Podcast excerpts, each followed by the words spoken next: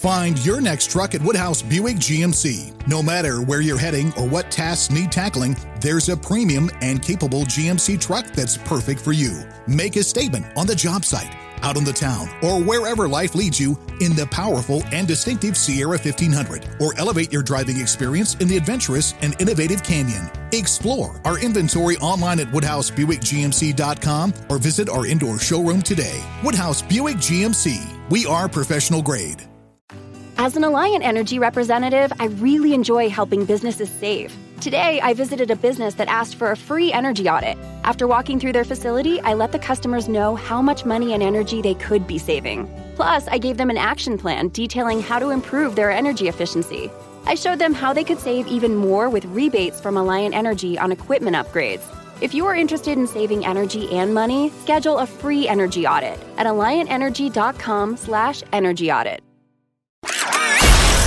You're listening to the Huddle Up Podcast with Chad Jensen and Zach Kelberman.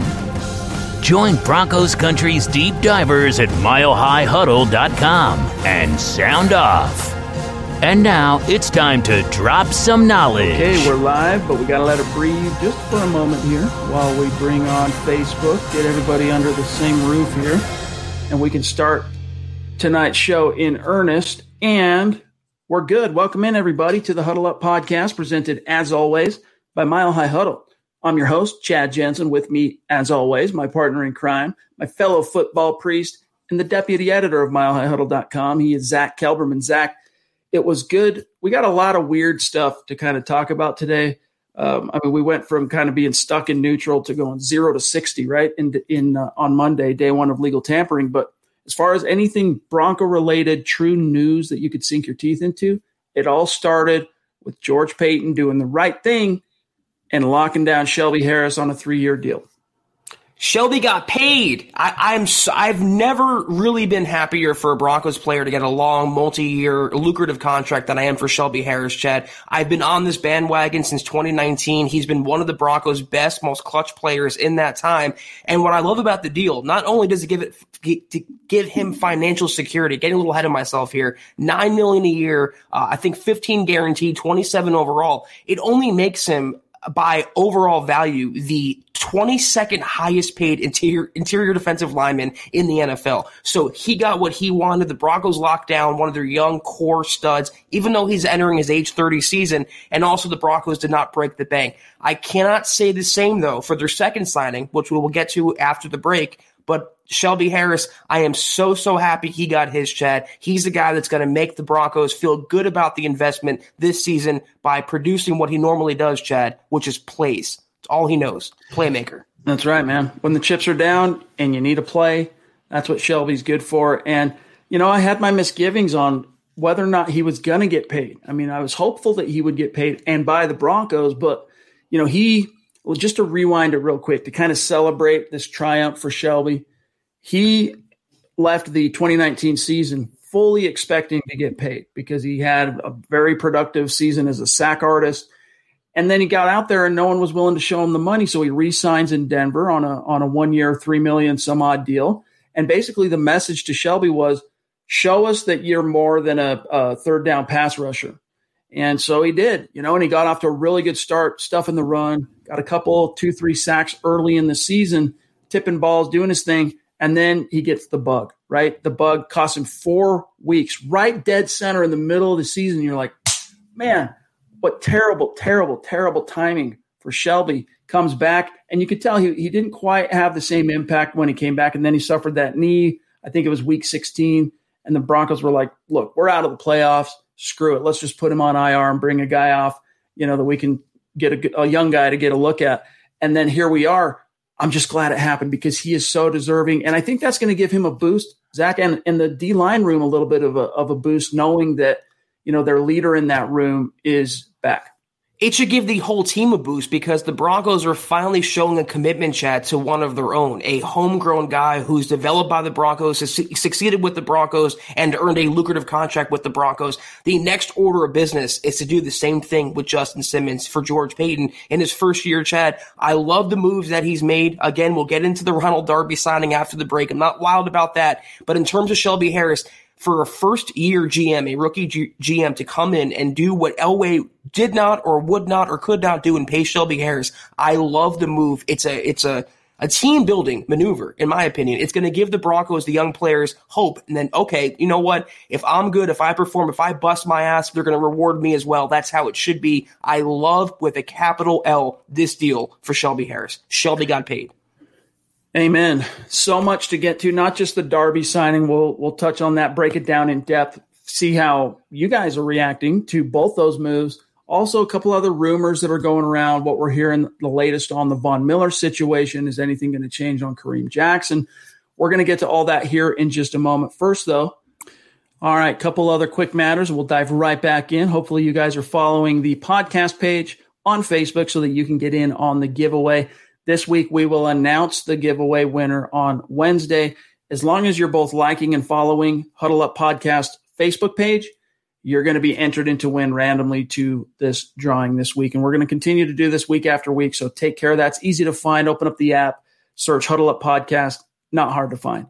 We'd love it if you connect with us on Twitter as well, at Huddle Up Pod, the main account, at Mile High Huddle. That's how you keep your finger on the pulse of what's happening in Broncos country and with your team in real time my partner here, Zach Kelberman, on Twitter at Kelberman NFL, myself at Chad and Jensen, and our producer, you know him as Buona Beast. He is a lovable teddy bear, but beware because he will rip your face off. All right, trust on Twitter at John K MHH. And then one last thing here, guys. Take a take a look at huddleuppod.com. Get your swag on, get a hat, get a t-shirt. This is the merch store. Huddleuppod.com. Zach, we get the questions in the stream when we're live almost every single night. How do I buy merch? How do I find merch?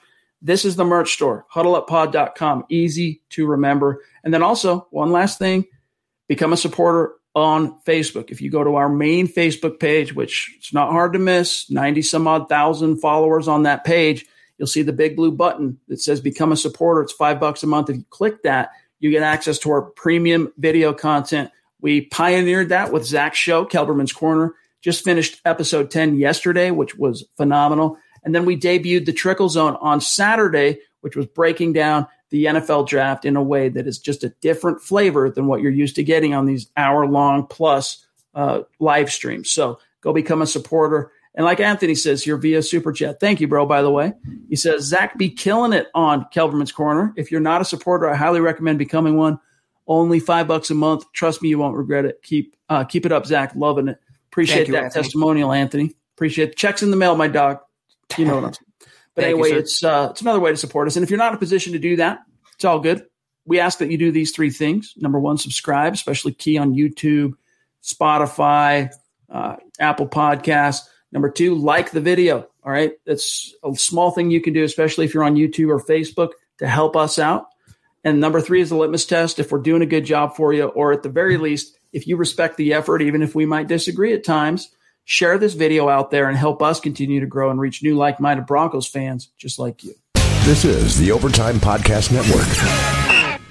Find your next truck at Woodhouse Buick GMC. No matter where you're heading or what tasks need tackling, there's a premium and capable GMC truck that's perfect for you. Make a statement on the job site, out on the town, or wherever life leads you in the powerful and distinctive Sierra 1500, or elevate your driving experience in the adventurous and innovative Canyon. Explore our inventory online at WoodhouseBuickGMC.com or visit our indoor showroom today. Woodhouse Buick GMC. We are professional grade. Not long ago, everyone knew that you're either born a boy or a girl. Not anymore. The Biden administration is pushing radical gender experiments on children, changing their names, clothes, identities, and bodies. Joe Biden and his left wing allies push boys to take estrogen to appear more feminine. They push girls to take testosterone so they grow facial hair. Biden and progressive leaders promote puberty blockers to keep kids from developing to normal men and women. These drugs can leave you sterile, infertile, impotent. Joe Biden and the new left even promote surgery on teens and young adults, removing breasts and genitals. They want boys in our daughters' bathrooms and sports teams. And now, the Biden administration is planning to issue new rules that would force doctors to prescribe dangerous drugs and worse. Tell Joe Biden and left wing leaders across America hands off our kids. Paid for by America First Legal. Mary redeemed a $50,000 cash prize playing Chumba Casino this year. I was only playing for fun, so winning this was a dream come true. Chumba Casino is America's number one social casino experience. It's serious fun. With over 80 casino style games to choose from, you too could win life changing amounts of cash. Be like Mary. Log on to chumbacasino.com and give them a whirl. That's chumbacasino.com. No purchase necessary, void or prohibited by law. 18 plus. Terms and conditions apply. See website for details. The voice in the preceding commercial was not the actual voice of a winner. All right. Okay. Let's uh we got a we got a few supers that are stacked up, John. So let me just uh before you can you can start uh, throwing them up here because everyone's been really patient here. But Zach, the Denver Broncos inked Ronald Darby, and we got questions about Ronald Darby, the veteran corner. He's entering his seventh year. Thank you, Brandon, for the super chat. He says uh, George Paton had a good poker face. I've heard nothing. We're talking about it right now, my brother but we got to ask questions about, hey, what are your thoughts on Ronald Darby right here on the stream?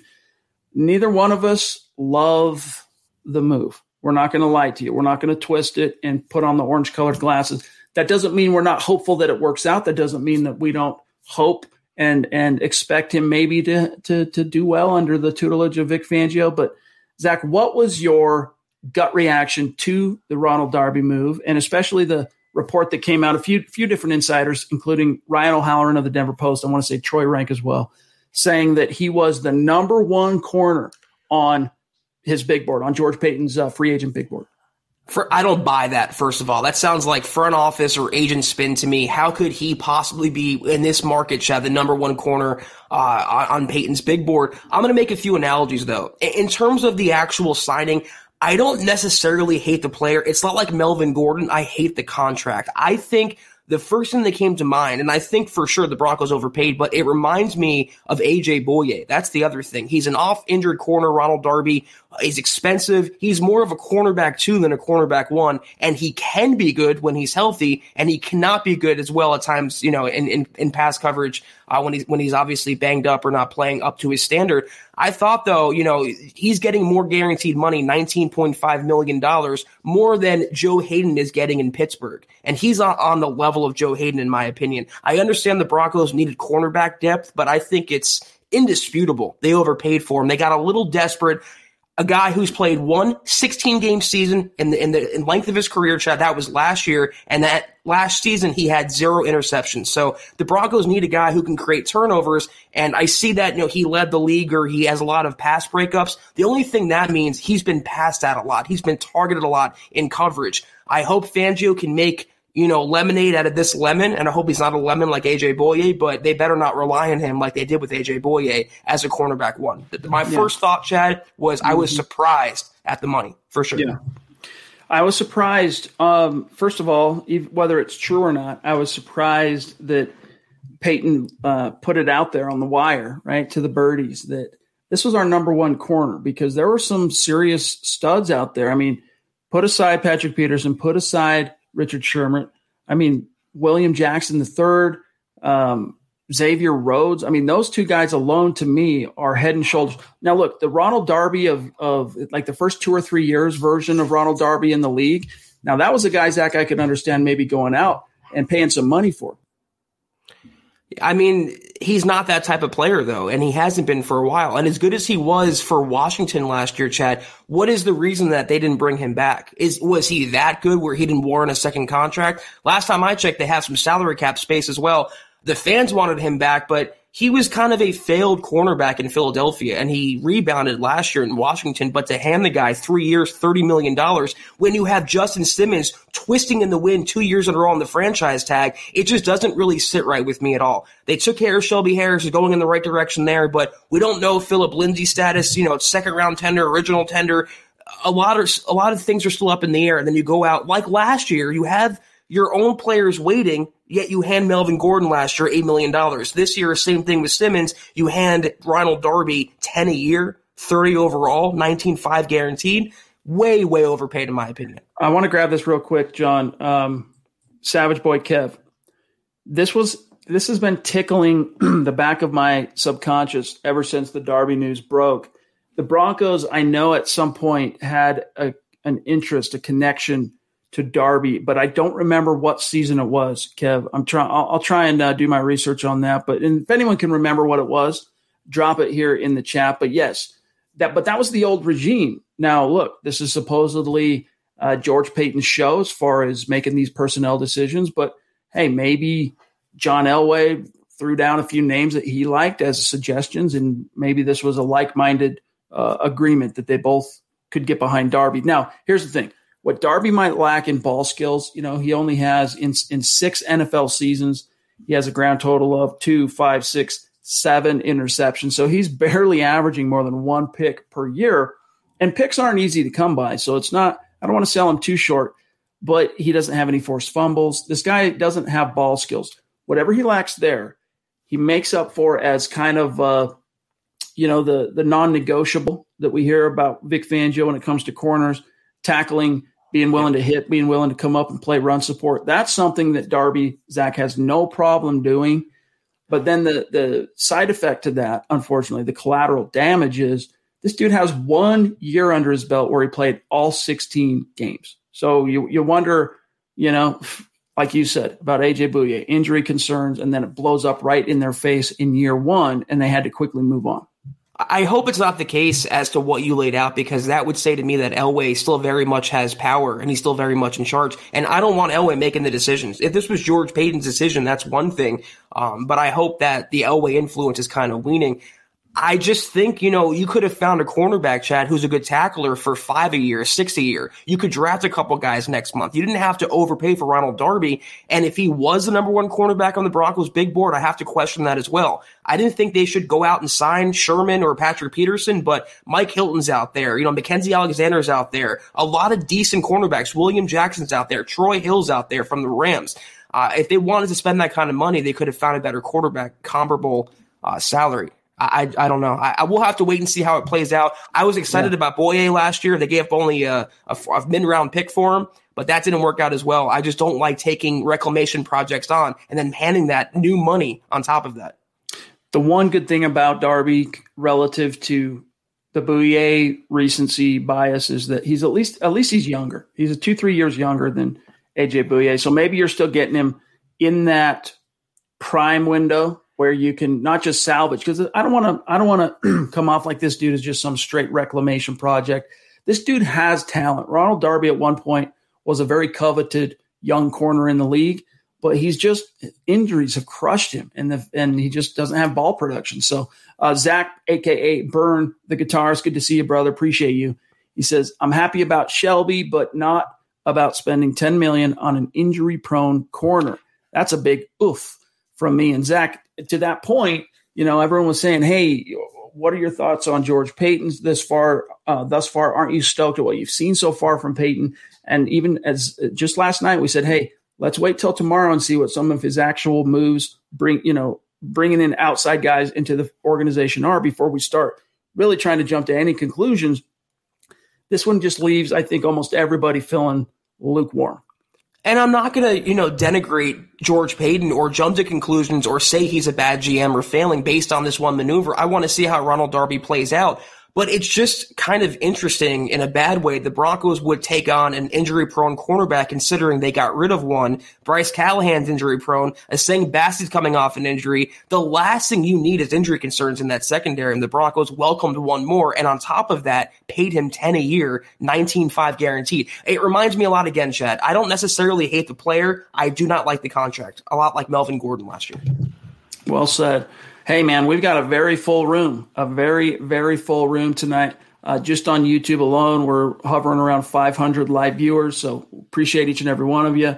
We're in the triple digits on Facebook as well. So thanks. Obviously, it's a high, uh, high profile day for Broncos country, day one of the legal tampering period. And the Broncos have been active. I wouldn't say it was anything crazy in terms of signing this, signing that. So I mean, but two deals done today, plus some rumors that I want to get to here in just a moment. So, welcome to each and every one of you that are with us live tonight. We appreciate you. Uh, James Boyd, thank you for that super chat, my friend. Connect with us on Twitter. If we're already connected, do me a favor and do this on in the mentions and just remind us who you are because we like to keep tabs and follow back our superstars. He says, I hate the Darby signing. I think there was better for the price yeah, this this to me, Zach, smacks of somebody loved Darby. Uh, I mean, you can look at the box score, you can look at his analytics with PFF, uh, you can look at the tape.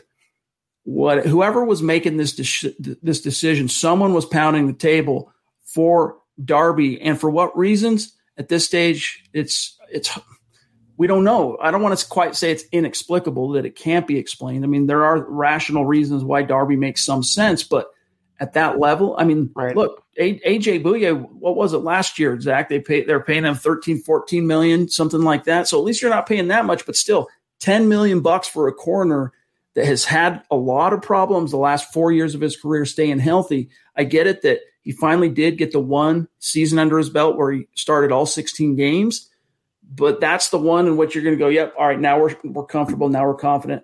Let's pay him. The best predictor, Zach, of future behavior, more often than not, it's, it's not an absolute. It's, that's why it's the best predictor, not the only predictor. The best predictor of future behavior is past behavior. The thing with Bouye, though, is the Broncos were taking on his existing contract. With uh, Darby, they're giving him new money, three years, thirty. It's just a lot to me, and uh, it's it's surprising that they didn't wait for another domino to fall. You know, like a Peterson, like a Richard Sherman, like a William Jackson. They were either desperate and kind of got trigger happy, or they're anticipating cornerbacks lighting up the market, and they locked him in for that price. We will see in the next few days, depending on what these other cornerbacks do. Either the Broncos got a relative decent steal with Darby, or they way overpaid. We will know in a few days' time. Ben Roth, good to see you, my friend. Really appreciate you. Always good to have you in the chat. He says, Will Michael Ojemudia be the, the other starting outside corner? I'm hoping this doesn't impact potentially drafting a corner in round one, although I would love uh, Micah Parsons, a linebacker from Penn State. Um, so yeah, like if the Broncos had to play football this weekend, right? Let's say the next game was Sunday. It, your your starters, if you if you come out in base, it's going to be uh, Darby and Callahan, and then when you go to nickel, in comes Ojemudia playing the boundary. Callahan kicks inside, plays the slot. So that's currently how the depth chart is poised.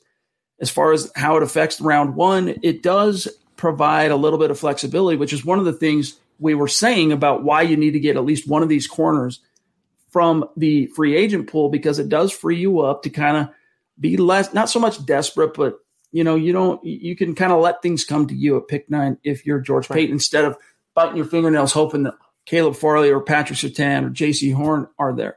Now, maybe, and he's put this out there through through the feelers, through different insiders, that one of the big reasons, driving forces for the Broncos going out and landing a starting corner day one here was that they want to have the freedom to, you know, maneuver at pick nine or, you know, freedom of choice, so to speak, at pick nine, hinting, for example, Zach, that quarterback is on the table. Yeah, this does give them more flexibility, which Paton loves, and he's left those breadcrumbs for a potential first round trade back. But this does not, nor should not, preclude Denver from taking a cornerback at number nine or any anywhere in the first round. They badly need depth and starters and role players and everything under the sun because again, Darby is an injury concern. Callahan's an injury concern. Ojemudia is not ready to be cornerback one or preferably cornerback two next year. If they do take a corner, which I still think they will, gun to my head, let's say it's Caleb Farley number nine. He will start outside. Darby starts outside a healthy Callahan in the slot, and Ojemudia is the depth guy behind that, the number four rotational, and he can grow into that role. I don't want to put too much on his plate. He was kind of uneven last year, and this is the whole reason, Chad. I feel like if they were really high on Michael O, would they have shelled out $30 million for Ronald Darby? It says to me that they're not really super confident in their, the players they have on the roster right now, so there is going to be a massive influx of cornerbacks this offseason. This is the Overtime Podcast Network. Find your next truck at Woodhouse Buick GMC. No matter where you're heading or what tasks need tackling, there's a premium and capable GMC truck that's perfect for you. Make a statement on the job site, out on the town, or wherever life leads you in the powerful and distinctive Sierra 1500, or elevate your driving experience in the adventurous and innovative Canyon. Explore our inventory online at WoodhouseBuickGMC.com or visit our indoor showroom today. Woodhouse Buick GMC. We are professional grade. Not long ago, everyone knew that you're either born a boy or girl. Not anymore. The Biden administration is pushing radical gender experiments on children, changing their names, clothes, identities, and bodies. Joe Biden and his left wing allies push boys to take estrogen to appear more feminine. They push girls to take testosterone so they grow facial hair. Biden and progressive leaders promote puberty blockers to keep kids from developing to normal men and women. These drugs can leave you sterile, infertile, impotent. Joe Biden and the new left even promote surgery on teens and young adults, removing breasts and genitals. They want boys in our daughters' bathrooms and sports teams. And now, the Biden administration is planning to issue new rules that would force doctors to prescribe dangerous drugs and worse. Tell Joe Biden and left wing leaders across America hands off our kids. Paid for by America First Legal. Mary redeemed a $50,000 cash prize playing Chumba Casino this year. I was only playing for fun, so winning this was a dream come true. Chumba Casino is America's number one social casino experience. It's serious fun. With over 80 casino style games to choose from, you too could win life changing amounts of cash. Be like Mary. Log on to chumbacasino.com and give them a whirl. That's chumbacasino.com. No purchase necessary, void or prohibited by law. 18 plus. Terms and conditions apply. See website for details. The voice in the preceding commercial was not the actual voice of a winner. Dude, it would not surprise me if they sign another corner. To be frank, right. I mean, right. just because Callahan is an injury case and OJ Moody is still so young, you just can't count on him. I, I don't necessarily think it's an indictment on OJ Moody that they're out there paying a guy like Ronald Darby. I just think that because he's so young, like even if he was a first round pick last year, because he's so young, you you don't know exactly where he's going to fall on the developmental curve in year two. So you got to hedge. You got to you know, come up with some contingencies. Let's grab Sports Crush. Appreciate the super chat, my friend. Uh, welcome. That's not a name I recognize on super chat, so appreciate you. Connect on Twitter. Seems a little expensive for a number two corner, in my opinion. I am very high on Farley at nine. We can't trade down because Dallas will yoink him from us.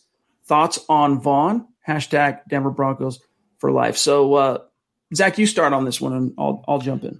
Well, what Dallas is going to do depends on what they do with their own uh, unsigned guys right now. They have Jourdan Lewis and Chidobe Awuzie, two starting caliber cornerbacks, or two starting cornerbacks in general on the open market. If they bring one back, they use a second round pick last year on Trevon Diggs. They would not probably take a cornerback at number 10 overall. They'll probably target tackle edge rusher, interior lineman, safety. They have needs throughout that roster. I don't see them taking cornerback. So if they do move down, they could get Farley, they could get Surtain, they could get Jaycee Horn.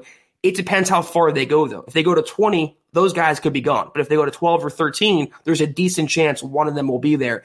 I'm not in the business, though, personally, of trading back for the sake of trading back. If Farley's there at nine, I'm probably staying put and taking him. You still need another cornerback. Callahan's in a walk year coming up, Chad, and he's been injured two of the last, you know, three years for the most part. They have to, like you said, hedge against the depth chart right now. Let's say Ojemudia crashes and burns. Let's say Bassey never comes back to what he was last year as a rookie pre-injury. Let's say Darby busts. You know, all these factors have to play into it. So no, I would not uh, passed up on Caleb Farley at number nine because they signed Darby or because someone like Parsons is there. They badly need reinforcement for the long term and the short term, and that starts with someone as high a ceiling as Caleb Farley. And remember, if you, you know, if if you're Vic Fangio, a rookie quarterback is not going to help you this year. A rookie quarterback is not going to save your job. Now, that's not me making the that, that's not my complete argument for saying that's why the Broncos shouldn't draft a, a round one Q.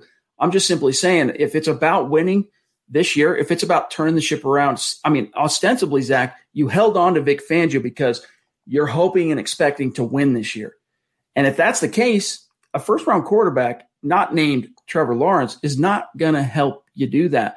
What would help you do that is getting the right corner, getting the right off ball linebacker, getting an edge rusher, depending on what happens with Von. And that ties into something else Sports Crush asked us. We'll get to that here in one second. First, we got to grab Dropped Your Pocket. Good to see you, my friend. Always miss you when you're not in the chat. We're happy to have you tonight. It says, uh, I don't get how the Chiefs have 17 bucks in cap space, but sign an O line for 80 million, but we can't sign our Pro Bowl safety. Uh, there's a lot of different ways I can go with that comment. I, as I said to you, Chad, pre uh, pre podcast, I'm a little I don't know. Uh, Rich Hurtado, the new Broncos salary cap guy, has left me a little wanting since he took over for Mike Sullivan. The contracts he structured haven't been to my liking. But the thing about the salary cap is, like I've been saying, it's a myth. And the Chiefs have shown that this year and last year when they signed all their players, but they gave you an indication when they released both of their starting tackles coming off the Super Bowl loss. We all knew they were going to attack that position aggressively. Landing Joe Thuney, Tooney, however you pronounce his name, that was a bang up move for them. That, that's a great pickup. But the contract, what was it? Five years, 80 million. It was just ridiculous money. And that because is because again, guys, the salary cap is a myth. If you want someone bad enough, you will find a way to sign them. And I agree with the comment, Chad. There's no excuse as to why, again, they can hand Darby 30 million, but they can't sign Justin Simmons. Now they have to be prepared to meet his asking price at market value. People want to know what the rumor that Mike Klis passed along about the Denver Broncos being players for Leonard Floyd what that implication is on the Von Miller front. In case you guys missed it, Klis reported today, quote, Broncos were one of several teams who had strong interest in Rams edge rusher Leonard Floyd. Per source, the former Fangio pass rusher stayed home for 16 million per. So, Zach, how do you interpret that? I mean, tomorrow's the deadline that they're going to have to decide what to do with Von.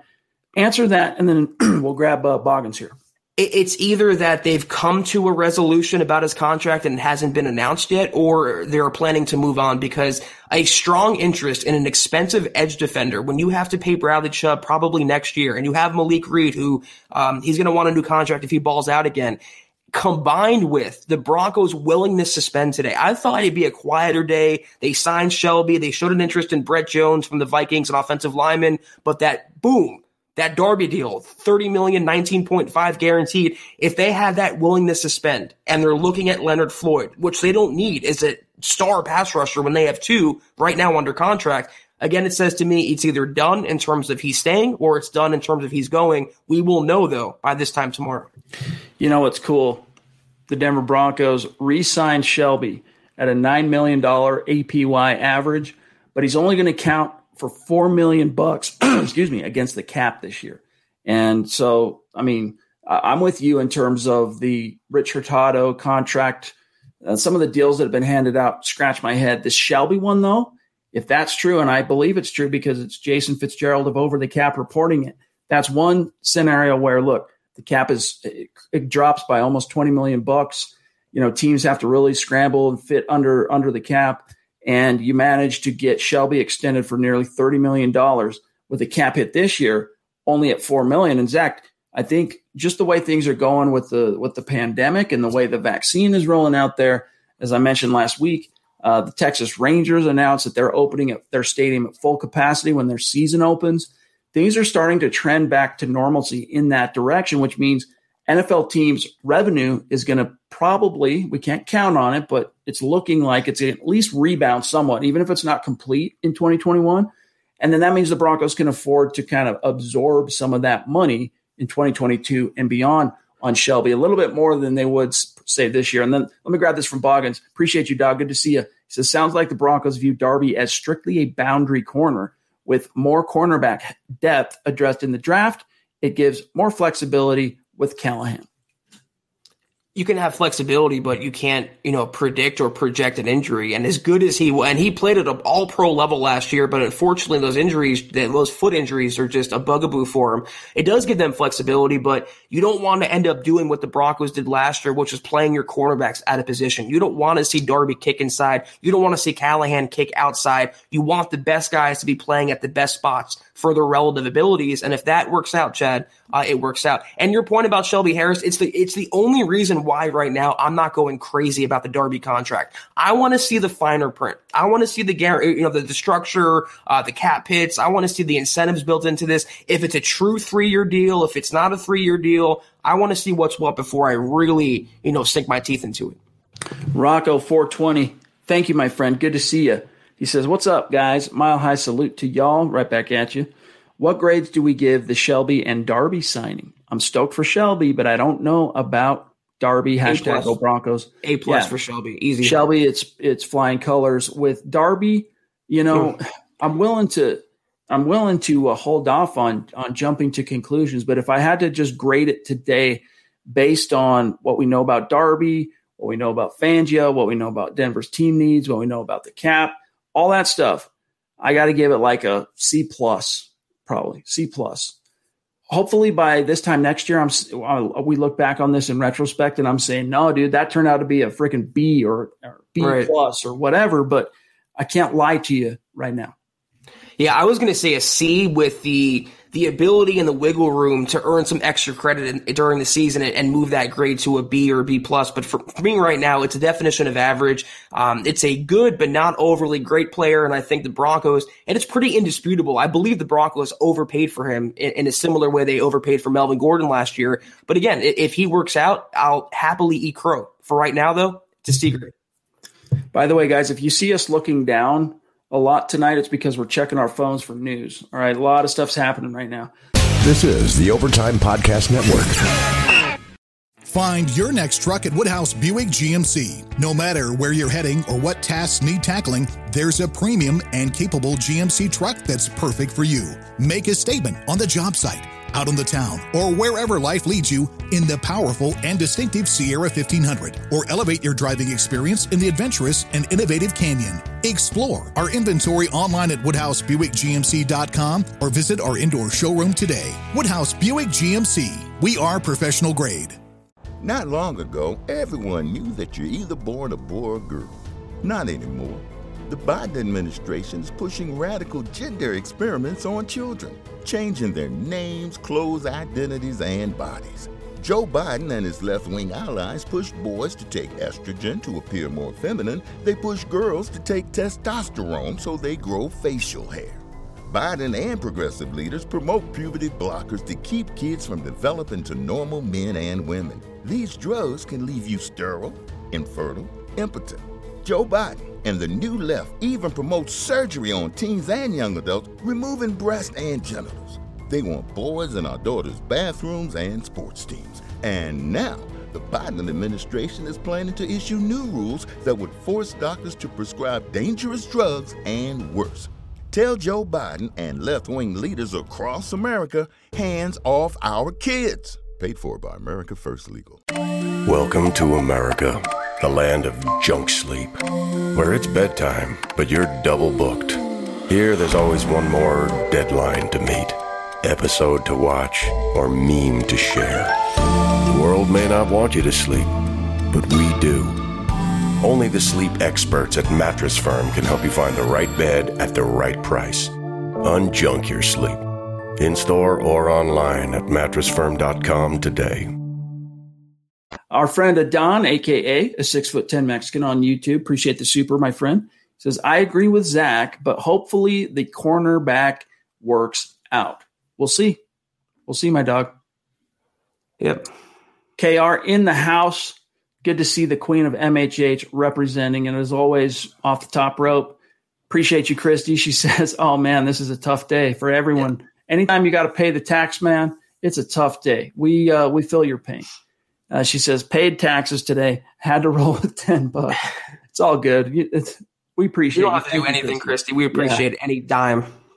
Thanks for keeping us up to date on all the free agency buzz. Yeah, I'm still, I'm still uh, sweating and fearing my sit down with the tax man, which is coming here very, very soon. Um, I have a I have a ballpark idea of what I'm looking at. It's it's not pretty. I I mean, even if you got to pay three hundred bucks to the tax man, you're like, damn, dude, this is money I earned. You know, and you got to give it away to the.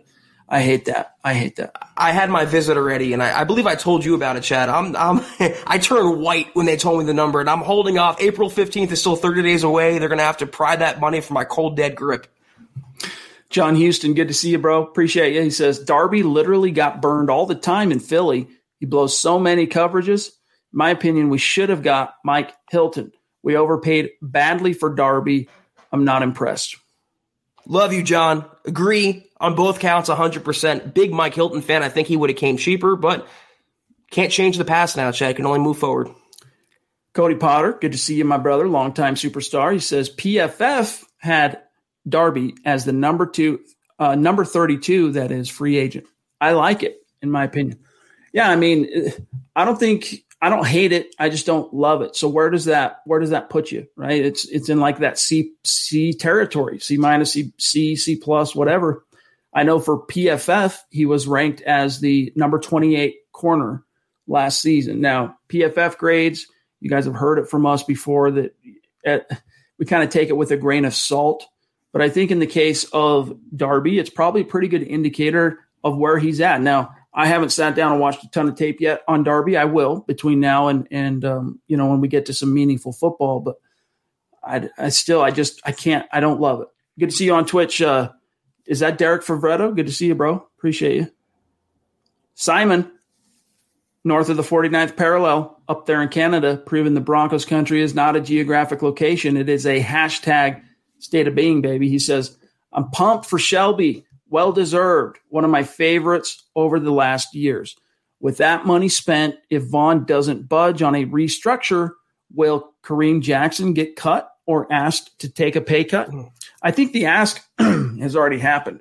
If if they've you know, I, and I'm guessing whatever the uh, answer back was, they're like, well, he wasn't willing, KJack, he wasn't willing to, to uh, play ball, so let's just not even fiddle with that. It seems like they're going to hold on to KJack at his current number. That could change, but they don't have much time to to work that out. Whereas with Von, the whole pitch to Von is, look, we need flexibility on your contract because if you want us to rebuild this roster, if you want us to bring in some studs from around the league, you got to help us take, you know, you got to take a little bit of step back. Even if it's not totally like giving up money that you've already been promised contractually, you're restructuring to free up money in the short term that you know you're still going to get in the long term. Can you imagine if Paton decided to keep Kareem Jackson, who really has no loyalty to the Broncos, over Von Miller, who pretty much was the Broncos for the last five Peyton Manningless seasons, Chad? if it's up to me, I'm keeping Von over Kareem any day. One is way more impactful, way more important, and not just on the field, but the locker room, the community as well. I hope, hopefully, they can get something worked out with both. But again, their willingness to spend today uh, says to me that they have one, if not both, of those players' decisions um, wrapped up, and we will know tomorrow at some point.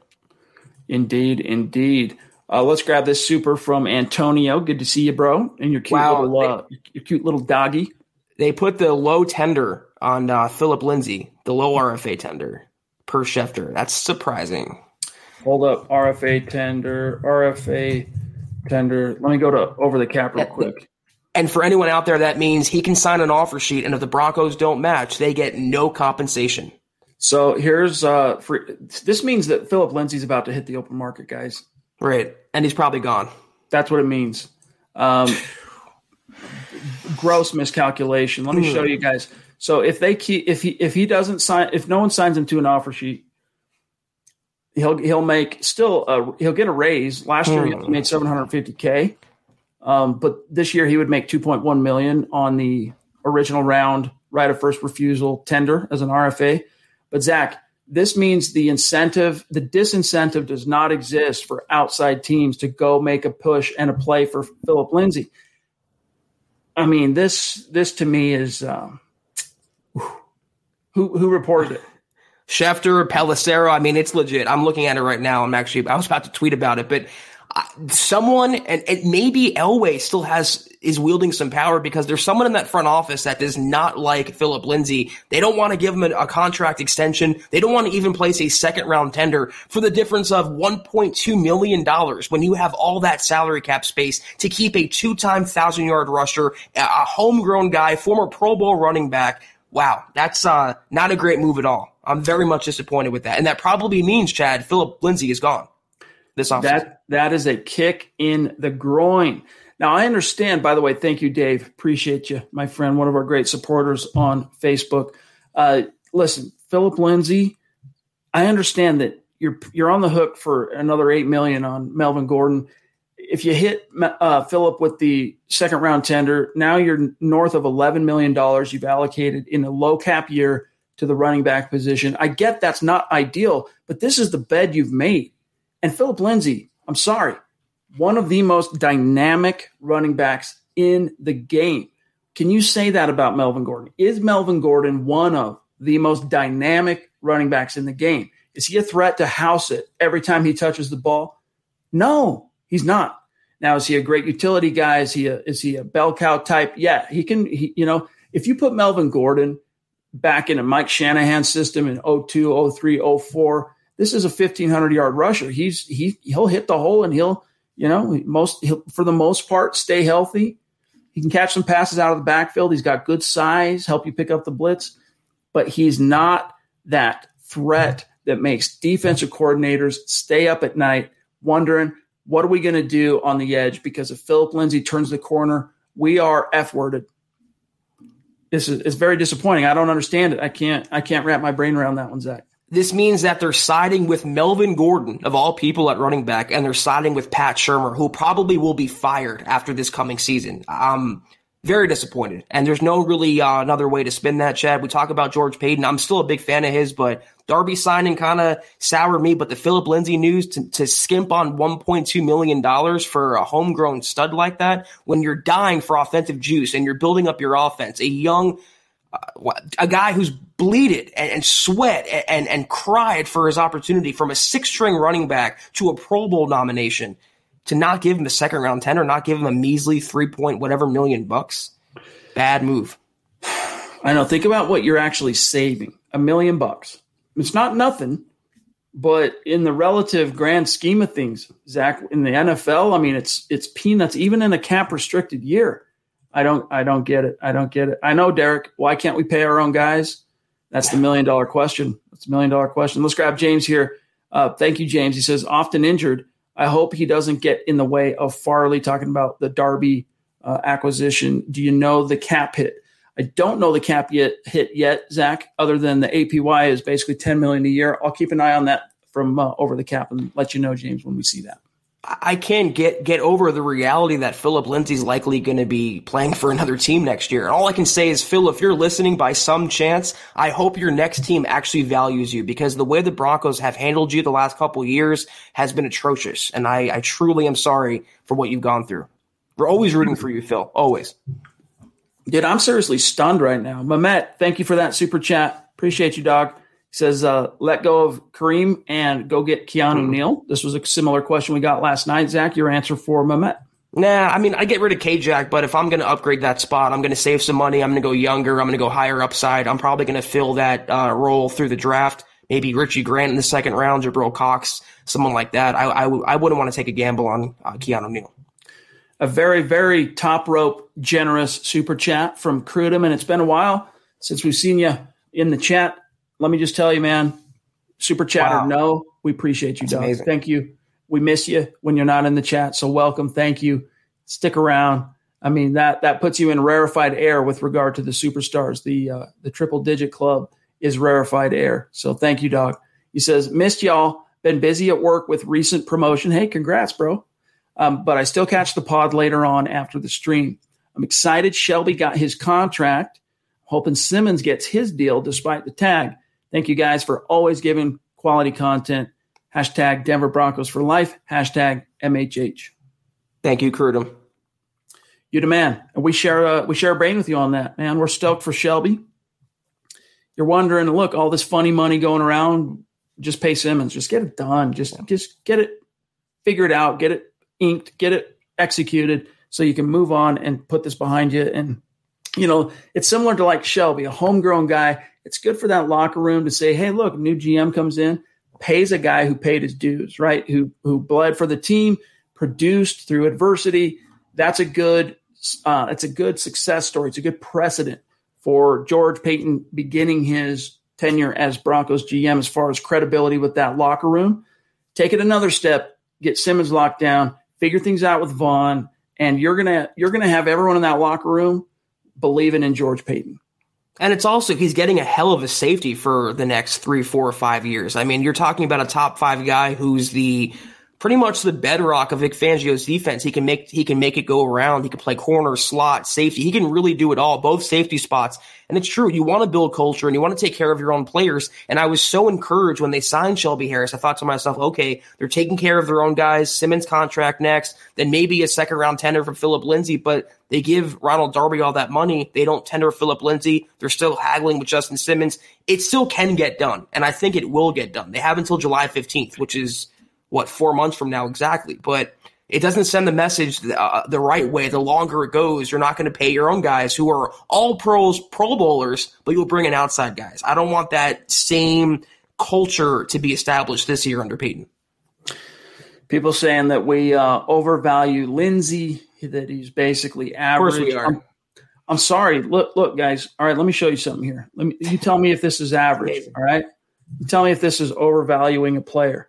Um, here's Philip Lindsay, career yards per attempt, five yards. This dude, when he touches the ball, he gives you five yards of offense. All right. And look how, relatively speaking, few touches, right? 534 yards or uh, carries, 4.8 yards, 2,500 rush yards. I'm sorry, dude. This is a dynamic player. When this guy touches the ball, he can take it to the house uh, every time. Now, Phil or uh, Melvin Gordon, you know, if if he gets just the perfect blocks, if that play is set up, just the stars align, Zach, yeah, he can do it too. I mean, this guy can run a four five, some four six, maybe by this point in his career, forty yard dash. Philip Lindsay, dude, can take the top off, despite starting with the ball behind the line of scrimmage. This is that that guy and I get it. He's diminutive. That's the that's been the knock on him from day one. He's only five foot eight and 190 pounds, soaking wet. I get that. But last year was the first year, despite this, um, despite this reputation, unfounded as it may be, of him being injury prone. Zach, last year was the first year that he really had to deal with multiple injuries in a season: turf toe, uh, concussion, and then the knee. Based on his track record going all the way back to CU, and as a pro, that's the exception, not the rule. The rule is this guy shows up and he's there for you 95% of the season at minimum. It's just a it's a huge mistake, especially how much this guy means to the locker room and how much this guy means to the community. I mean, it's just a very, very, very dumb decision. I want to give him the uh, George Paton the benefit of the doubt, Zach, but this is just a dumb move. And think about what Lindsay's done despite the last two years, the last two coordinators in Scangarello and Pat Shurmur running him incessantly inside as opposed to outside, not taking advantage of his, his, his explosive skill sets uh, like they did in 2018. And a, a, comment said it perfectly. Carlos Hyde got six million bucks today on the open market. You mean to tell me that Philip Lindsay's not worth half of that? Half of Carlos freaking Hyde? You can say he's average. You can say he's injury prone. You can say anything you want. But a, a, year and a half ago, before the Melvin Gordon signing, Philip Lindsay was the bee's knees. Every Broncos fan loved the guy. Pay Phil. He's a long term answer that he got, you know, Terrell Davis' number. He's, he's bringing back the salute. And now what? He's average. He's injury prone. Let him go. Nobody cares. Guys, you're going to see. And I wish you can, you could have pulled up Melvin Gordon's career yards per carry because I guarantee you it's not 4.8. And I'll tell you, it's, it's like three, six. I'll, I'll bet you a million bucks. And in the freeze if you don't have that same explosion in the backfield, whether you want to run Freeman or Melvin Gordon or whoever the Broncos are going to pick up, Philip Lindsay is a special running back. And I watched him on goal line situations, inside, outside, no matter where he was on the field, no matter what the deficit was, the injuries, the teams he was playing, he was always battling. He was always falling forward. He was always running hard. He was always sacrificing and dying for his team every single Sunday. You show me another Broncos player that's done that, and I'll show you a Broncos player that's worthy of being around and worthy of being taken care of. All right, well, let's grab this super chat from Tony G, who's been waiting patiently. Appreciate you, Tony. He says, Will there be a restructure of Von's deal, considering that Shaq Barrett re signed and did not break the bank? And he's been in the top five of sacks and QB pressures. I do think, I don't know, I'm. I think if the Broncos were going to release Von Miller, it would have already happened. That's my deal. Now, it doesn't mean it still can't happen. It's still in the wind, right? It's still blowing. We don't know for sure which way it's going to go. My gut intuition is one way or another, Von's going to be here in 2021. But the longer, the closer you inch to that deadline, the more you have to question that read. And it might be a little bit different than the way Zach sees it. But I think Von, they, they've even if they just say screw it, we're, we're picking up the option. They have the cap space. They and that 30 some odd million uh, that they opened this free agent period with, that included Von's $17.5 million salary this year. So that doesn't mean that you sign Von or pick up his option, suddenly half of your 30 million is already gone. No, that 30 million in cap space plus 34, 35, whatever it was, Zach, that included Von. So I think he's I think they're going to find a way to keep him here, even if it's just on that restructure, but we'll see. We will. And I also see in the comments that uh, AJ Johnson got a second round tender. He was also an RFA. So that's the Fangio at work, guys. You know, a guy, a defensive minded head coach who really pays little attention to the offense and he hasn't shown a proclivity to learn much about the offense. I think he wields some power in the front office and de- decision making personnel management to give AJ, as good as he is, he's a, a strict, limited two down linebacker, and to give him a second round tender and let go of an offensive explosion, uh, a, a, centerpiece, if you will, at, at, some point in the season, and, and, let him go for an original round tender, I, I do not know. I do not know.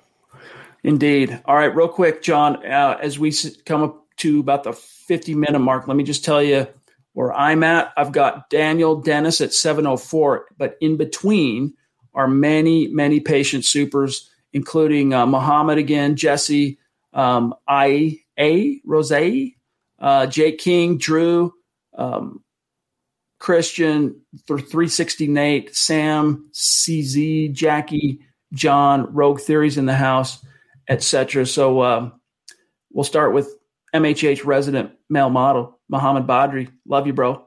He says, I am happy we signed Shelby.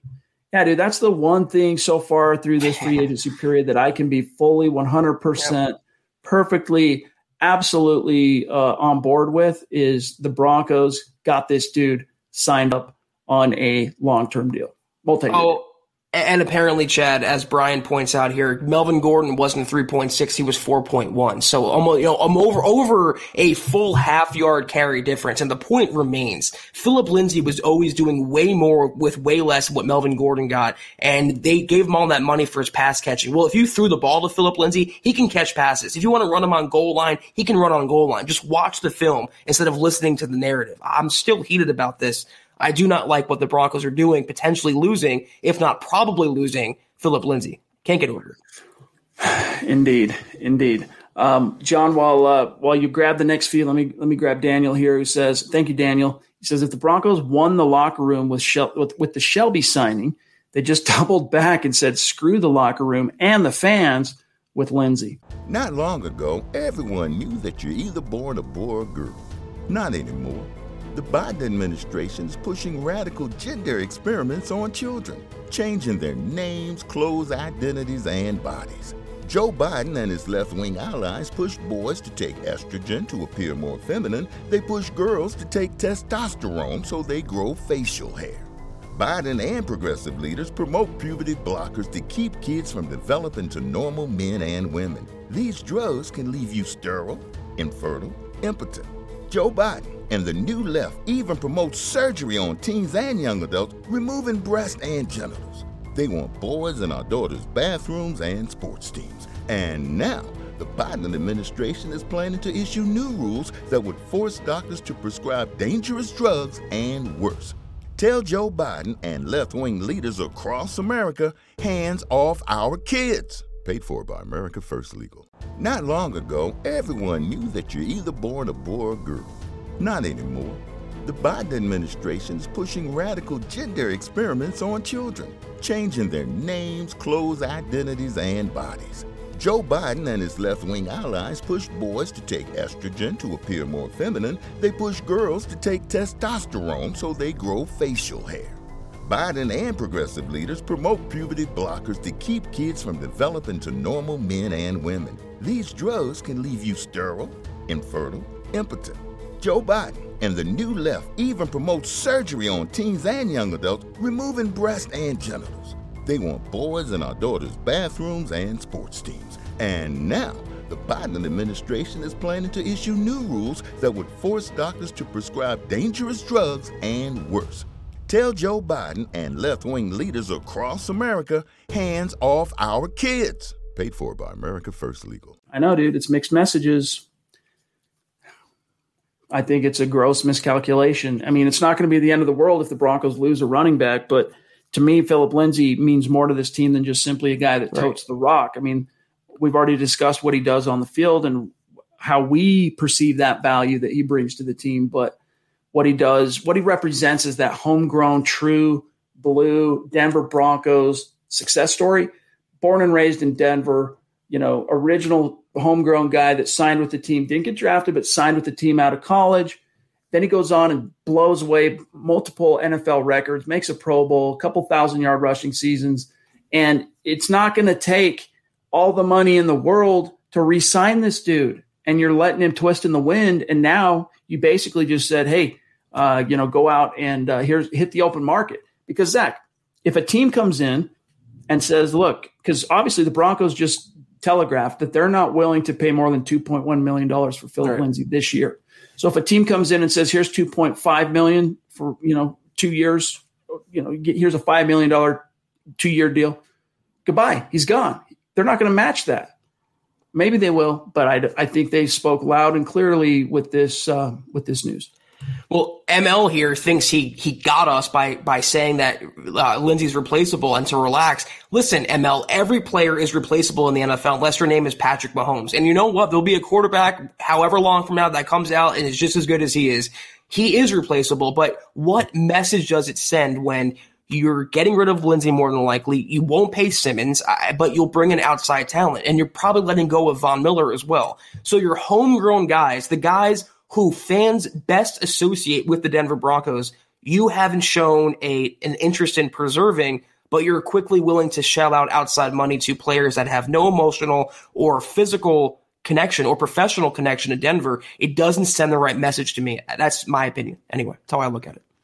Jesse, thank you for the super chat, my friend. We got to reverse engineer it because the chat is just so hot and heavy tonight.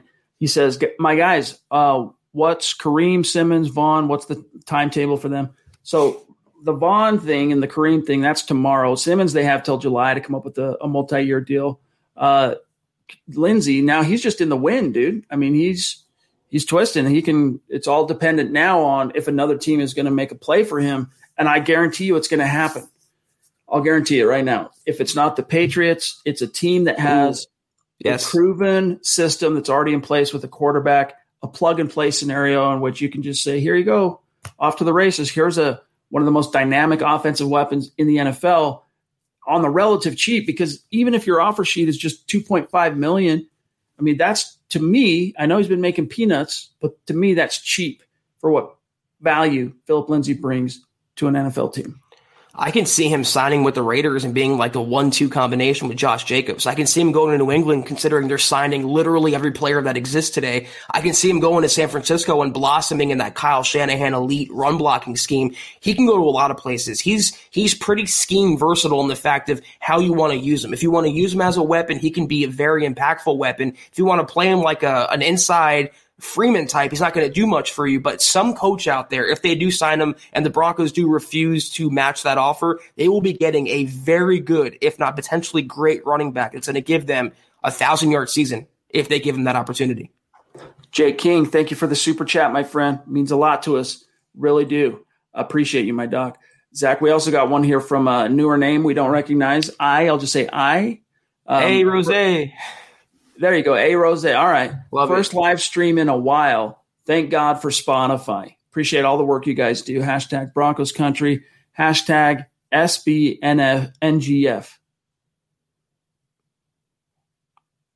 Don't know. yeah, I'm trying to interpret that. Zach's usually my uh, SB know, Nation girlfriend. Stone. I don't know. I don't know, Doug. Um, Clarify if you want. Appreciate you. Uh, Drew in the house, going to be on the show a week from tonight. Looking forward to that. He says, The more I think about the Darby move, the less I like it. Another overpaid, underproducing, injury prone corner. How you feeling about George Paton now, Broncos country? And I, I don't say that with any kind of, I'm like curious. Now, what are your thoughts? We're seeing dominoes fall, right? RFA tenders, AJ gets second round. Philip gets short shrift with an original round. Go out and sign Darby. Brought back Shelby. Tell us what your thoughts are now on on George Paton. But Zach, it's uh, it's a little alarming. It's a little alarming. I'm not going to lie. Uh, K-Jack's not getting picked up as option. God, there's so much news coming out. Is that? I see some uh, comments. and I, we told you guys it, it, probably meant if the Broncos were spending like this, it probably meant that there's decisions that they've already made. And uh, Kareem Jackson, it's looking like uh, his option wasn't picked up. And if that's the case, you just freed up another 10 million bucks on the cap. Uh, Christian, good to see you, bro. Appreciate you. Hey guys, makes me kind of mad. We paid Darby 10 million before we can pay Justin Simmons and Paton only has till tomorrow to decide on Von. We just learned about Kareem. It'll be interesting. Indeed. Indeed. Let's talk about the Kareem thing. Could this be a uh, foreshadowing of him just re signing at a lower deal, or do you think this was straight up cut and dry? Thanks for everything. Goodbye. I think it sounds like they said, Kareem, we want you to take a pay cut. Kareem said, no, I will not. And they said, okay, well, we're going to release you then. I, I, that's a pure guess on my part. We're literally podcasting right now, so we can't get to the news, but I'm kind of glad if this is the case. It kind of boost uh, George Paton stock in my book because I did not think Kareem Jackson was worth keeping around at his current figure. He was really a one dimensional safety last year, good in run support, but pretty awful in coverage. The Broncos can do a lot better with that money, Chad. 10 million bucks is a lot. They can sign two guys or one premium guy with that money they just cleared from one player, or they can put it to Von Miller and keep the future Hall of Famer around. But I think if this is the truth, if they move on completely and the ties are severed, I actually like this move. You have to get younger and better at that spot. You're devoting money to Justin Simmons more than likely, either on the franchise tag or a long term deal. You can't pay two high price safeties and Darby on top of that. So I like it. That was my phone ringing. Nick Kendall. We got so much so much news coming out. Nick Nick or, helping us organize what content to grab while we're live, since the news is hitting the wire big time. Uh, he'll he's going to grab the uh, Kareem Jackson news for us. Relo Takeover, good to see you, bro. Appreciate the super chat. Always great to have you. Um, we got some uh, we got some comments coming in. Uh, we got Christian. Okay, we did get Christian. John, what about um, the 360 Nate? Uh, should I reverse engineer that and then Sam and Jackie as well? I can. Uh, he's got him. He's got him pulling up. John is clutch, dude. All right, here he is, 360 Nate. Thank you for that super chat. Connect on Twitter. If Darby's injury history is concerning, then shouldn't Farley's injury uh, be concerning as well? Farley's talent is undeniable, but his injury history is a huge red flag for me. Yeah, dude, it's a red flag. I wouldn't say it's like huge. Um, let me uh, let me pull up his college football reference and um, remind myself exactly what 2018 2019 let me let me circle back on that but yeah it's a, it's a red flag non, yeah i mean it's you can't get around that any player that comes to the table with an injury history of any sort whether if it's a season ender if it's knee if it's ankles those are red flags for sure yeah, and especially if it's at a position that you've already been beat up at the last couple years, it's a definite red flag, and that's why I'm surprised the Broncos went in that direction. We can only hope, though, that the magical abilities of Loren Landow preserve Darby and everyone else's uh, health for this coming season. I'll hold my breath, though. All right, we got one here from Sam, another newer name on Super Chat. Welcome, thank you. What's the latest about adding a veteran quarterback to compete with Lock? If they bring in a veteran, does that more or less reveal whether Paton's going to draft a quarterback in round one. Uh, go go Drew Lock. No news. I haven't heard one peep on the quarterback front today. Now that's probably more a sign that it's the calm before the storm because you just freed up a ton of money right. with uh, with with Kareem. You saved a million bucks on on Philip. You got to figure that there's a plan to use that money, right? What's it going to be? Probably a quarterback. I feel like exactly. I feel like there's another domino about to fall here. It could be Von staying. It could be Simmons getting his long-term contract. It could be someone like Andy Dalton scoring a multi-year deal from Denver as well. I haven't heard anything, but I did see a tweet from I believe it was Jeremy Fowler who said Andy Dalton's likely to leave Dallas because he's getting other offers where he could start or be in a position where he could see starting opportunities. And that second option that definitely fits the Broncos. So they will bring aboard a quarterback, and these moves they're making right now could be preceding that acquisition. Man, I'm just trying to still wrap my brain around some of these moves that have, that have just happened. It's a pot on um, the fly tonight. Yes, indeed. Yes, indeed. While John's pulling up uh, this great super from Jackie, let's grab it. Appreciate you, Jackie. Cutler is the best quarterback we've ever drafted. Potential magic with Shanahan was wasted in Chicago. We had our first round picks, still no wins. Go get Watson. Yeah, I mean, I think you have to admit of, of all the quarterbacks drafted up to this point by the Broncos, because remember, John Elway was not drafted by the Broncos. Peyton Manning, as we all know, not drafted by the Broncos.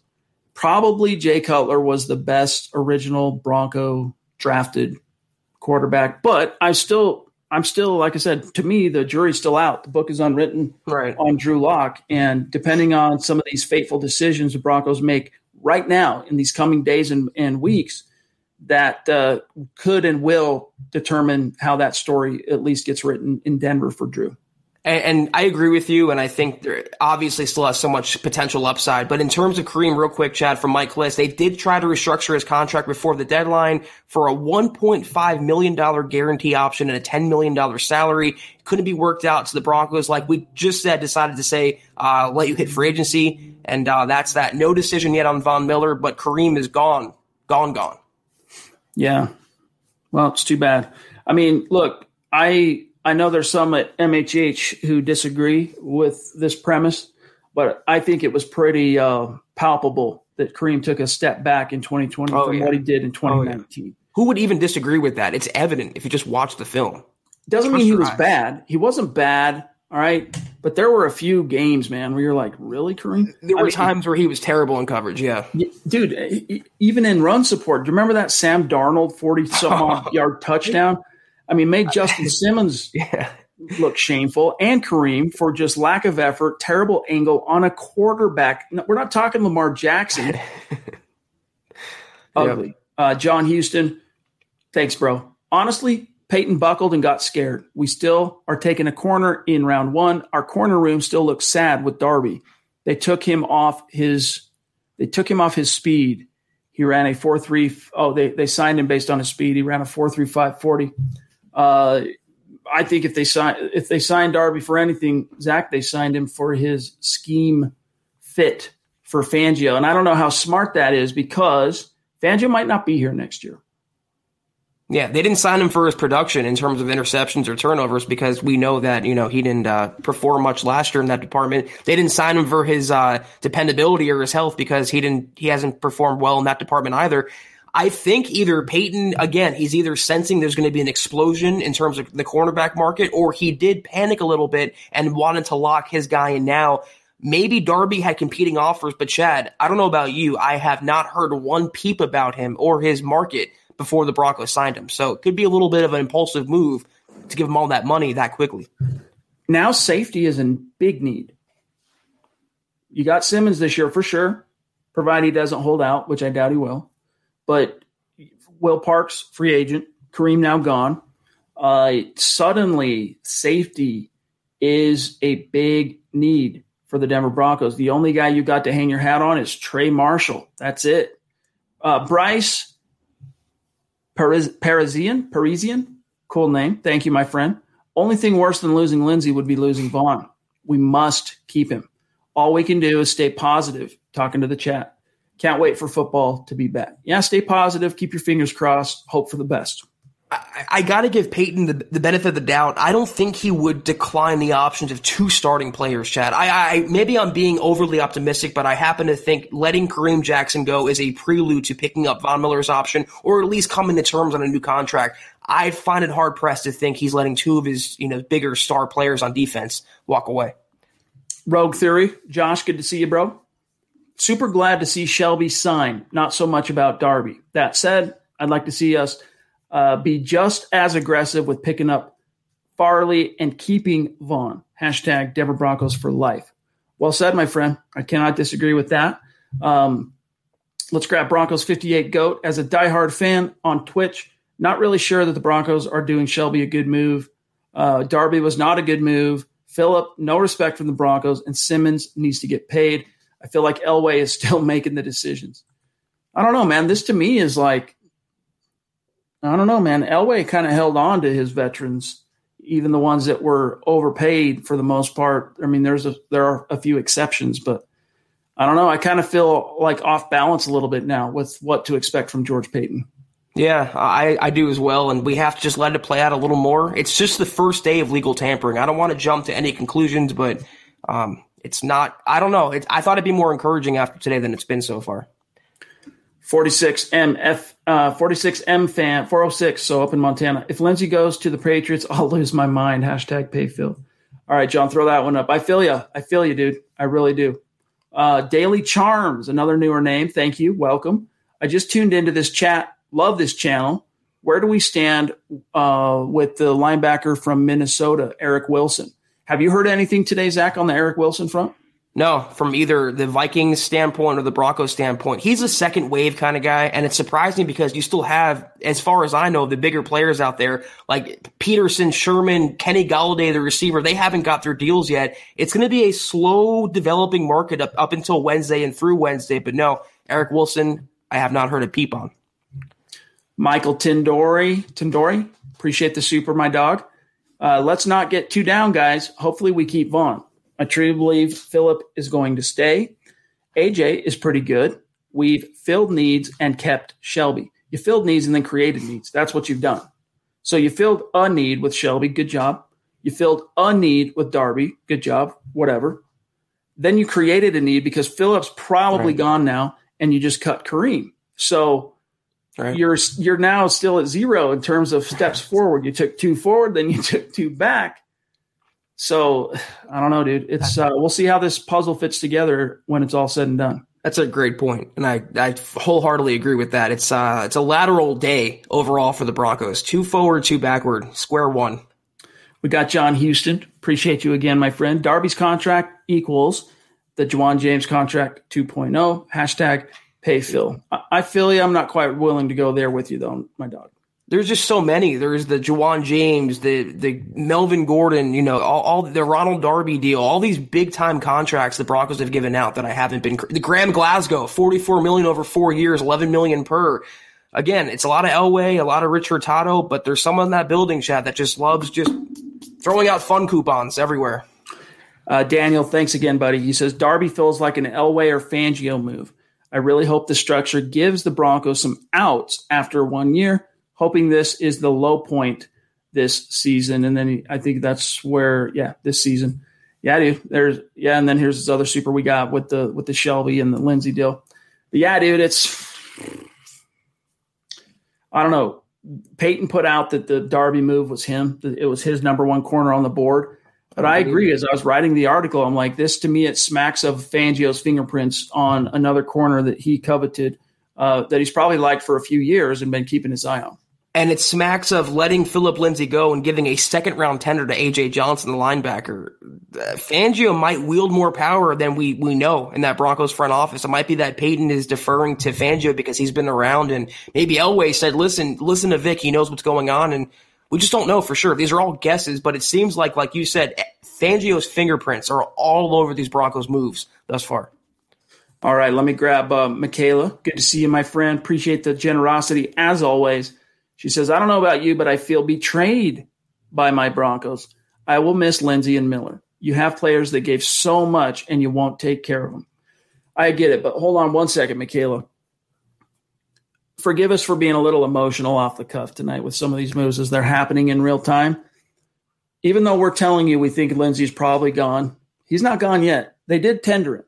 So who knows? Maybe it's Zach and I. We're the ones smoking crack, and no NFL team out there is going to sees any value in Lindsay and he doesn't get an offer sheet and he ends up coming back and playing on a 2.1 million dollar tender and you know you move onwards and upwards i don't think so but we'll see until that time comes you know don't get don't get go don't go too far down the rabbit hole and you know i'm thinking about it now can we be so surprised though given the way Lindsay has has spoken this offseason, Chad. His interviews, it's not been the same Philip Lindsay. I mean, he's come out and bashed his coaching staff. He's bashed his fellow teammates subtly. He's pined for more playing time. And he gave a Sirius XM uh, interview last week where he literally said publicly, these were his words, I don't know what more I can do to prove myself. I think for him, the writing has always been on the wall that he's not long for Denver. And if that's the case, it's a damn shame.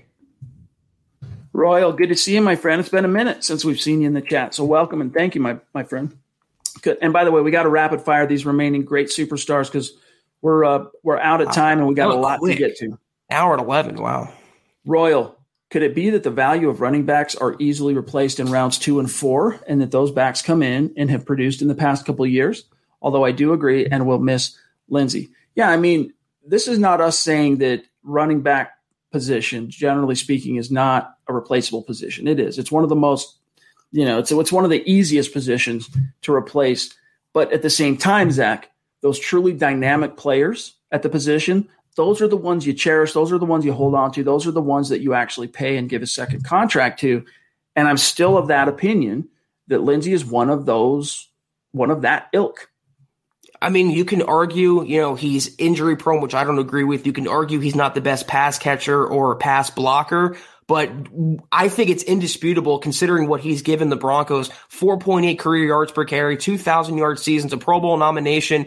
Is he worth at least three point whatever million dollars? Is he worth another 1.2 million? Not saying give him a four or five year contract, not saying pay him like Ezekiel Elliott, but how about a little carrot, a little reward, throw him a little bit of a bone for what he's done for this organization the last couple years. And not only that, they're not doing that. They're not investing in him. They're they're actually pushing him out the door and siding with the likes of Melvin Gordon and Pat Shurmur, two individuals who have no connection to or stake in the Broncos the last couple years beyond last season.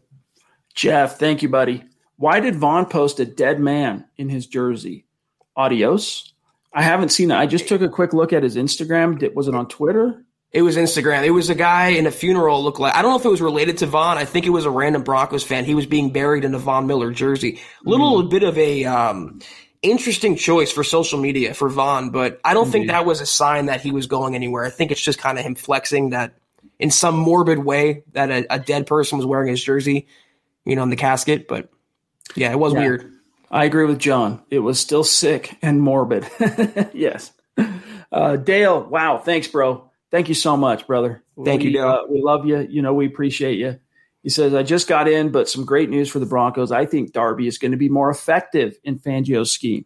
I hope we work it out with Kareem. Good work, guys. That was probably, he's been waiting a minute till we got this super. So, yeah, Kareem, Gonzo. But uh, uh, hey, interesting to hear that D Dub, he's rubber stamping Darby. And I hope it's true. I hope it's, I'm Me inclined too. to trust Fangio because look, AJ Bouye, before he got the uh, shoulder, and then of course a concussion, and then the suspension.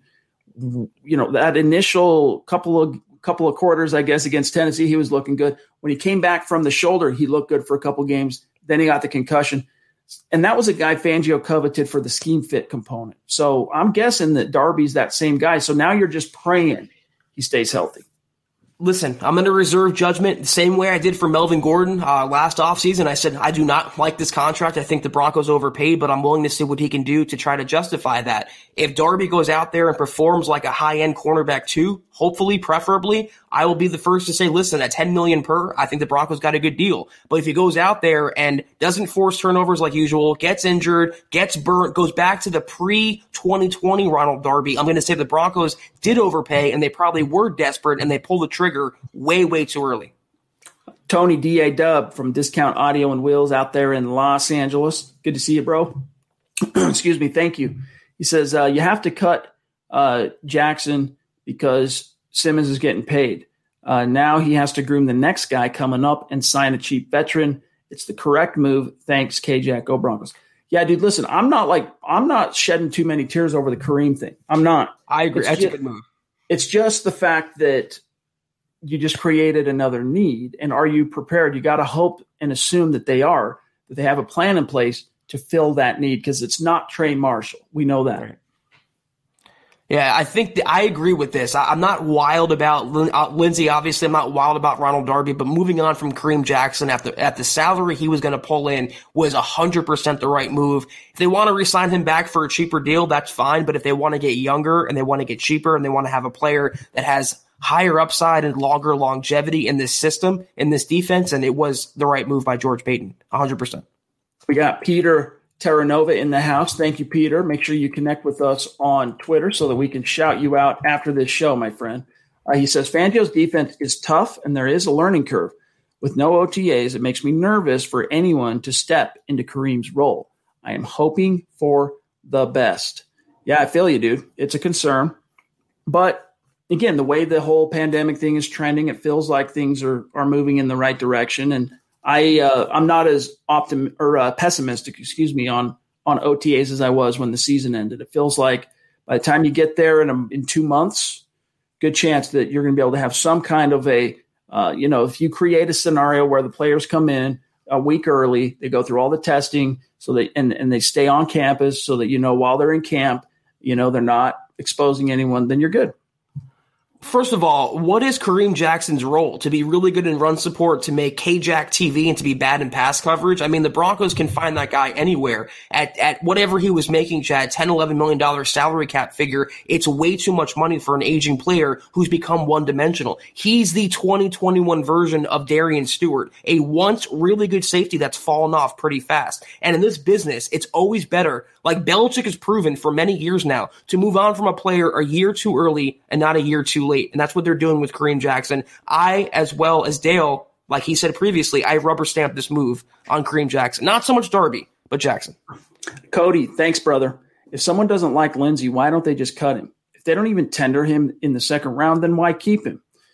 Don't do him like that. Hashtag RIP30. I feel you. It's a frustrating move. Like, I get it. In the NFL, you don't pay guys for services rendered, right? When you actually pay someone, it's based on future projection, what you're expecting to get in return. But in the case of Philip Lindsay, man, he has been played by this team. Right. The GM last year say, yeah, we're going to take a hard look at getting him an extension. And then they went out and paid freaking Melvin Gordon and then everything that's happened in the interim. Like, if I'm him, I want out of Denver, dude. Get me the heck Yeah. out of here. I'm praying. I'm telling my agent, dude, call around and find an offer, even if it's $1 more than the original round tender. Get me out of Denver. Here's Jeff saying Lindsay never had a fumble, and we give him an original round tender. They don't value him.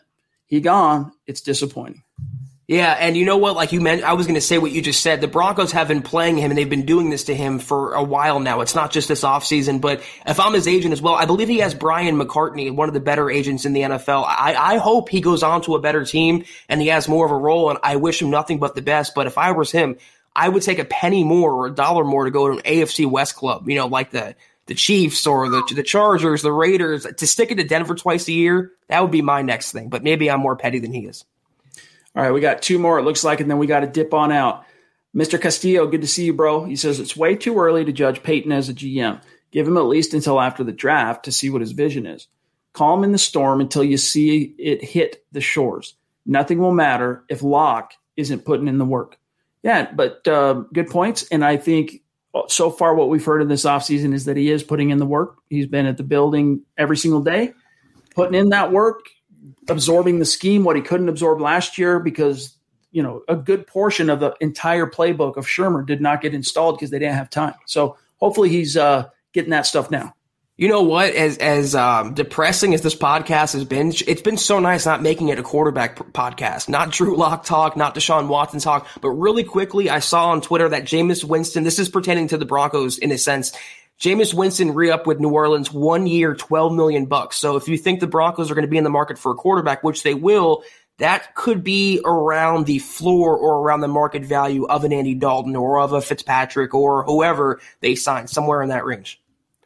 Yep. Dave Viga, good to see you, bro. Appreciate you. This may very well be the shakeup that we need. We have Levante Bellamy, Lindsay Light. Get Parsons in the first, grab the safety Richie Grant in the second, some corners and offensive tackles later. I feel you. Uh, I mean, there's no guarantee you're going to get Richie Grant though in the second round. There are some other safeties. In fact, Erick Trickel has a video that's that's publishing on YouTube at uh, in 18 minutes. That's going to list three guys to look at early that are some of the names maybe you, you haven't heard a lot about. Let's, so check that out. But it's now a big time need. It's a massive hole now, Zach. So buckle up and we'll see how uh, George Paton plans on filling it. I disagree with calling Bellamy Philip Lindsay light. Philip Lindsay is way more talented than Levante Bellamy, but a second round option could be Paris Ford uh, at safety for the Broncos. I think Grant goes in the first round ultimately, but maybe the Broncos trade back into round one. They pick up an extra pick. They might move back up into the first. You never know with George Paton, but yeah, now safety becomes a definite round one or round two need. Um, all right, real quick before we get out of here, John, I know you mentioned that Antonio was saying that we missed one from him, but I only see the one about him talking about Von. So, and I went all the way back to the beginning. So I don't know if we if we did end up missing one, um, An- Antonio will will of course find a way to make it up to you. And we can't get out of here without giving a shout out to our great supporters on Facebook uh, and those who are doing the stars. Look right here, Ian, Brett, Uh, we got uh, Brad, Benjamin, Randy, Ty, Nick, all you guys, man. Thank you so much for the support. Each one of those stars, it adds up. It all supports the cause. We love you. We appreciate you. But Zach, we got to go because there's so much work to be done. Uh, we got to cover this news. We got to get to what's happening, get it out to our social media channels, and let all the fans know. I mean, it's a lot happening right now. So thanks to each and every one of you for spending some time with us. And Zach, as you sign us off here, you know, we're off tomorrow night, but we'll be back Wednesday. And by then, man, I, I shudder to think what kind of uh, tectonic changes could, could be occurring between now and then. Yeah, I mean, it could be a new quarterback, could be some trades happening. The Broncos are not done making moves, and I think the next one that could fall will be Von Miller because a call has to be made on him by tomorrow now that Kareem Jackson is solved. We'll know tomorrow, and we'll go knowing into the podcast on uh, Wednesday, knowing what how the Broncos stand, what they look like. We will see you then, though, guys. Be sure to keep it locked to milehighhuddle.com for all the content we're going to put out, our social media channels. Thank you, Mo, as always, the MHH male model. We appreciate you as always. We will, though, see you guys Wednesday night, 6 o'clock Mountain, 8 o'clock Eastern. Take care. And as always, go Broncos. You've been listening to the Huddle Up Podcast. Join Broncos Country's deep divers at milehighhuddle.com to keep the conversation going.